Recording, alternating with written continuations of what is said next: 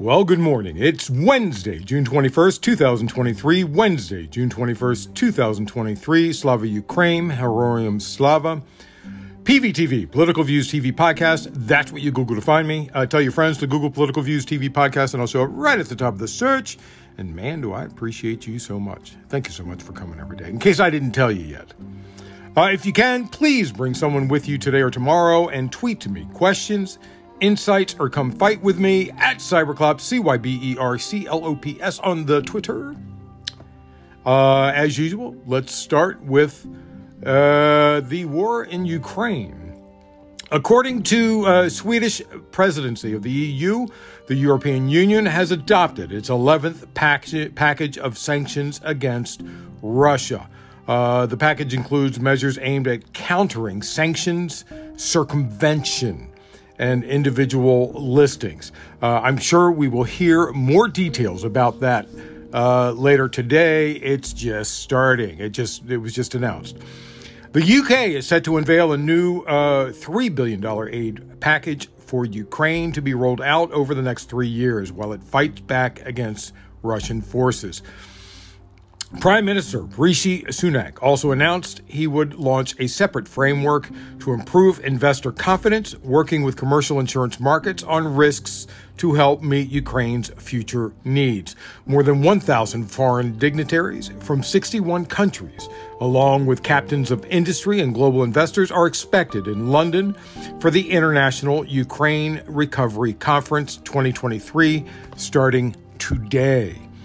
Uh, in opening remarks, Sunak said, before this terrible war, it was the breadbasket of Europe, exporting millions of tons of food and grain each month, a top five exporter of iron ore and steel, a leader in energy, pushing forward renewables, hydrogen and electric vehicles, and a startup nation, uh, and a startup nation which helped spark names like PayPal, WhatsApp, and Revolut, with a thriving tech sector which actually had a record year in twenty twenty-two. The truth is that opportunity is still there today. In fact, the war has only proved how much Ukraine has to offer. Uh, and uh, pretty great uh, opening remarks, I'd say. Uh, United States Secretary of State Antony Blinken says the U S will give Ukraine more than one point three billion dollars in aid to help overall overhaul its energy grid and modernize infrastructure. Blinken told the Ukraine Recovery Conference in London, "Recovery is about laying the foundation for Ukraine to thrive as a secure, independent country, fully integrated with Europe, connected to markets around the world. With the support of the U S Congress, we will provide more than one point three billion dollars in additional aid to help Ukraine toward that goal." Uh, other news stations had, uh, or uh, news sites had a little bit of, uh, you know, Uh, they were reversing it and saying it was three point one billion dollars. If you see that, that is incorrect. In a video on Twitter, former uh, British uh, Prime Minister Boris Johnson said, "We need to focus on the Ukrainian counteroffensive and make sure that the Ukrainians had everything that they could possibly need.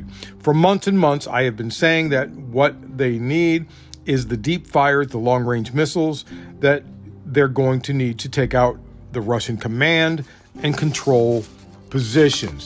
It also it's also incredibly clear that it's no good just giving the Ukrainians help with armor from the West, armored vehicles, Bradleys, Challenger tanks, Leopards, and so forth, unless the Ukrainians also have air superiority." Uh, he spoke about F sixteens, of course. Uh, NATO Secretary, uh, Secretary General, hold on a second, let me just make sure. Yeah. Uh, NATO Secretary General Jens Stoltenberg has promised to pledge further help to modernize Ukraine's military uh, military at the Defense Alliance Summit uh, on July eleventh and twelfth in the Lithuanian capital of Vilnius. Stoltenberg told German newspaper Tagesspiegel that the Allies will adopt a multi-year aid package that will help the Ukrainian military make the transition from an army based on old Soviet model to a modern force operating in accordance with NATO standards, which will eventually help them join NATO when they, they if they're already there militarily. it would be much easier for them to join if we can end this war. The United Kingdom's Defense Ministry has said in its latest update, Russia is continuing its efforts to build defensive lines to maintain its positions in Ukraine, especially occupied Crimea. It tweeted, "These elaborate defenses highlight the Russian command's assessment that Ukrainian forces are capable of directing, directly assaulting Crimea." Uh, and on that note, Andrei uh, Kovalev, a spokesperson for the General Staff of the Ukrainian Armed Forces, said its forces are gaining some ground towards Melitopol, or Melitopol, however you want to pronounce it, and Berdyansk, uh, as fighting continues in the Zapori- uh, Zaporizhia region. Kovalev was uh, quoted as saying they had partial success, they are gaining ground, adding that the gains were near the settlements of Malatokmachka and Robotny, uh, among others. Uh, why is that important, you ask? Because what have I been saying all this time? That they need to, that they're going to go south towards Melitopol and cut off Russia from Crimea, and then they're going to blow the Kerch Strait Bridge. Somehow they got to blow that bridge. Uh, because it's already been rebuilt after the last explosion. In the narrow Fominsk district, uh, about fifty kilometers, uh, uh, which is like thirty-one miles southwest of Moscow, Regional Governor Andrei Vorobyov wrote on Telegram, two drones crashed today at five thirty and five fifty in the morning uh, on approach to storage units of a military base. The Russian Defense Ministry later said three drones were down. The ministry said Russian defenses had used electronic jamming to cause the drones to lose control and crash without causing any casualties or damage. Now that I have your attention, let's move on. Let's try and fix the rest of the world. And let's move on to Giftgate. Oh, you know what? I need I, I need a little bit of coffee for this. Yes, Giftgate. It continues at the Supreme Court. Uh, ProPublica has again released a story. ProPublica has been releasing these stories about Justice uh, Thomas and Justice Alito, and more is coming today. More came yesterday, rather. Late yesterday, they reported that U S Supreme Court Justice Samuel Alito took an undisclosed private jet flight to Alaska in two thousand eight with billionaire Paul Singer, whose hedge fund repeatedly had business before the high court in subsequent years. Alito's refused to answer questions for the ProPublica story. Instead, he attempted to soften the blow with an op-ed in the Wall Street Journal. I, just so you know, the Wall Street Journal front page, good place to get news. They have a, a, a brief on all the important articles. It's actually nonpartisan. But once you turn to page two, forget it. It's as far right as they get. And in fact, much of page one is like that, too. Uh, Wall Street Journal opinion pieces are always extreme right. In that article, he said that there was nothing untoward about the private jet flight to Alaska. When was the last time you had a pri- private jet flight to Alaska? Can I just ask that? Was it was it recently? Um, his stay at a commercial... Uh, uh, okay, let's do this again. In the article, he said that there was nothing untoward about the private jet flight to Alaska. His stay at a commercial fishing lodge owned by Robert Arkley the Second, a donor to the right, far-right uh, wing legal movement, movement, or his decision not to disclose them. There's nothing here. Alito wrote that he was invited shortly before the fishing trip without mentioning by whom, and was asked whether I would like... Uh, uh, He said, was asked whether I would like to fly there in a seat that, as far as I'm aware, would have otherwise been vacant. Now, let me ask you something. If you went to uh, uh, uh, L A X or, I don't know, LaGuardia, wherever, and you went to United Airlines desk and they said, hey, is there a vacant seat that I can have for free? What do you think they would say?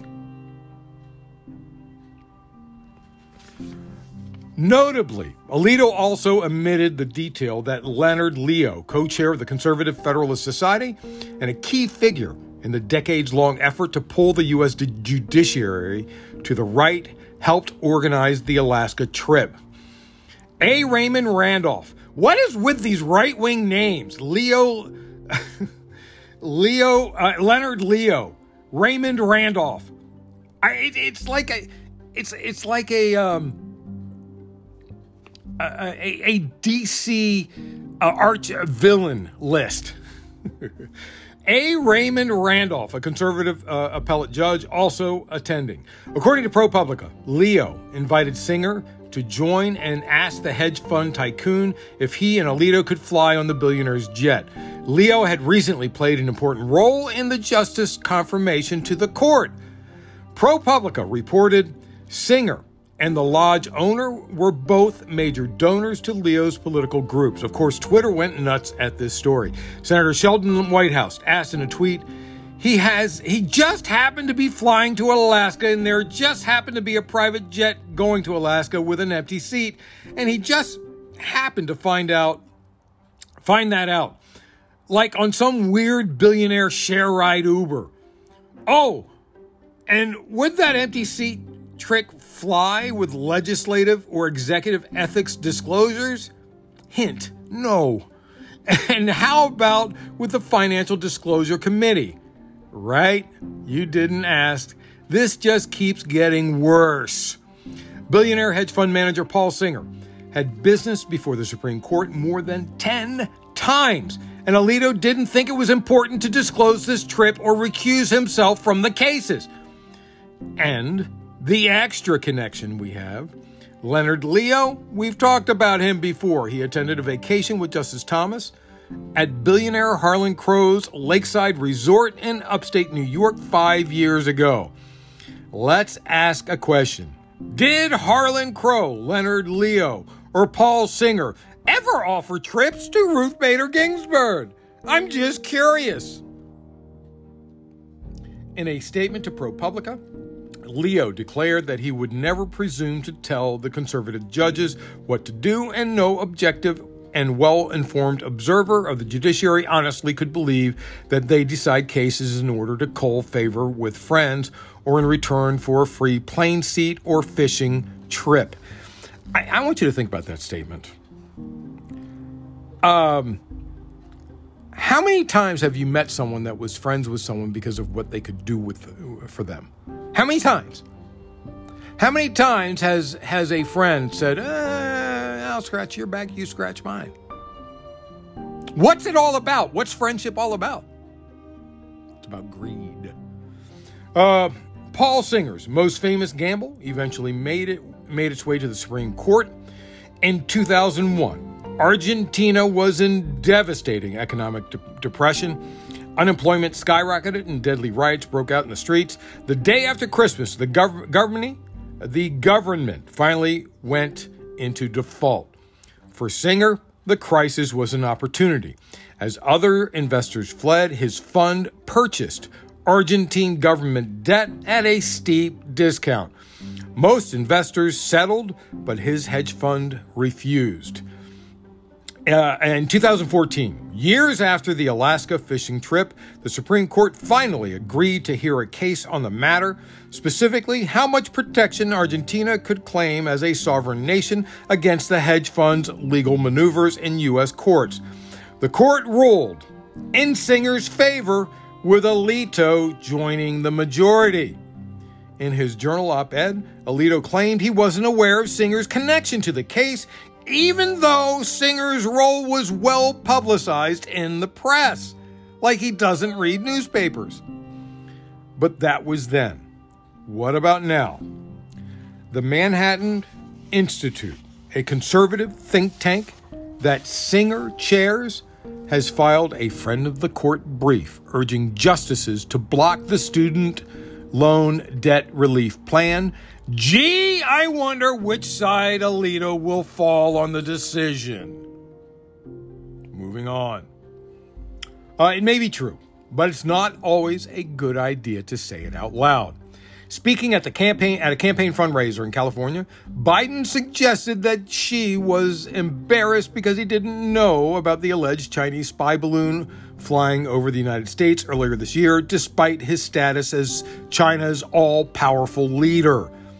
That's not a problem because she himself has said that he was surprised about it. He didn't know about it. That was his defense claim. The problem was how Biden said it. He said, the reason why Xi Jinping got very upset in terms of when I shot down I shot that balloon down with two boxcars full of spy equipment is he didn't know it was there. That's a great embarrassment for dictators when they didn't know what happened. Yes, foot and mouth disease. Biden inferred she was a dictator. Mao Ning, a spokesman for China's Ministry of Foreign Affairs, said that Biden's comment were extremely absurd, irresponsible, seriously contradicting the basic facts. He accused the president of seriously violating diplomatic protocol and seriously infringing on China's political dignity, which is an open political provocation. He told a daily briefing China was strongly dissatisfied. I, and, and let me just ask, please explain how she, as long as you're, you know, making public statements, please exp- explain how she is not a dictator. When was the last time he actually got elected by the people? Yeah, I know. So we have more about that. Hunter Biden's uh, plea deal, and it's being attacked on both sides. Two misdemeanor counts of not paying enough taxes, which were paid back after the fact, and one felony gun charge that he was offered uh, um, that it be dropped for probation. Uh, he lied on a paper to get a handgun that asked if he had a drug problem. That's all he did. That's all it was.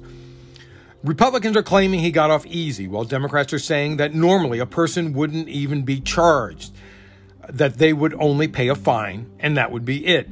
Meanwhile, Republicans in Congress say they will continue to investigate Hunter Biden because they and the Bidens and Joe Biden uh, because they are desperate. The only way to win the next election is to prove Biden has done something illegal because they have a criminal candidate themselves so far. Although I don't think Trump is going to make the cut. I think, and I and I hope he runs third party. That would be so cool. And it's something a greedy little asshole like him would do. Moving on. Florida. Hey, you know I could stop right there. You know it's bad. And we warned this would happen, didn't we? You and I, we warned this would happen. DeSantis had passed a law cracking down on undocumented uh, immigrants. The government usually turns a blind eye when it comes to immigrants working for Big Agra and for rich people as nannies and slaves, which is what they basically are. Now corporations who fear having to pay a fair wage are speaking out. Uh, they're speaking out quietly because they don't want to piss off DeSantis. Uh, following right-wing lawmakers' passage of Senate Bill seventeen eighteen, thousands of working-class immigrants, including many who are residing lawfully in the U S, have opted to leave Florida for safer states. Hey, they're called migrants for a reason. They migrate to where they can work safely. Why would you want to piss them off? What is what has he got against big business? And and and what kind of Republican Uh, uh, a view is that? Hating big business like Disney and Big Agra and everybody else. The new law places harsh restrictions on undocumented immigrants. Among other things, it also requires the repayment of certain economic development incentives if the state, which plans to conduct random audits of businesses, finds or is notified that an employer has knowingly employed an undocumented immigrant without verifying their employment eligibility, which it's already happened federally, right? Meatpacking plants. Uh, I'm sure there must be a meatpacking plant somewhere in Florida, I, I would guess. Chicken. Chickens, maybe. I don't know. Uh, DeSantis' xenophobic approach has sparked fears that a labor shortage will leave crops, crops unpicked, tourist hotels short of staff, and construction sites idle. According to the Tallahassee Democrat, a newspaper, Florida employers in construction, restaurants, landscaping, and many other service sectors already are struggling to fill jobs during what has been a post-pandemic sustained stretch of low employment.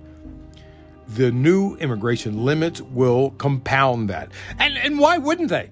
Because these corporations, these businesses refuse to pay a fair wage. Who's going to uh, uh, get paid that ten dollars an hour? Who's going to do it? Someone who's that desperate. Moving on. Oh, actually not moving on. I short one today. That's it. Thanks for listening. Wednesday, June twenty-first, twenty twenty-three. Wednesday, June twenty-first, twenty twenty-three. Man, do I appreciate you.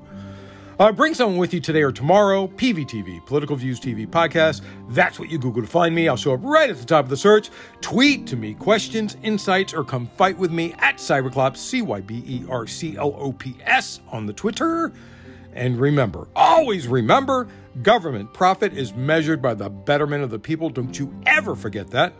I'm Peter Lawrence, reporting from Los Angeles.